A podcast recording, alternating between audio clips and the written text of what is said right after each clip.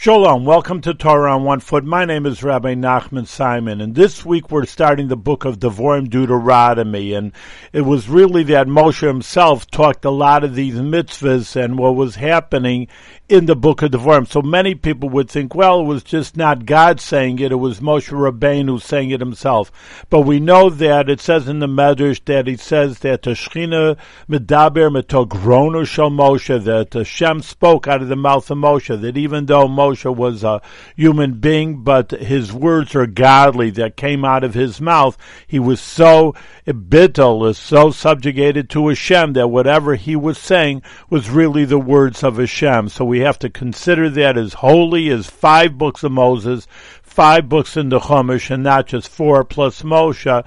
And we understand that there's the kedusha, the holiness of the entire Chumash. Thank you for listening to Torah on One Foot.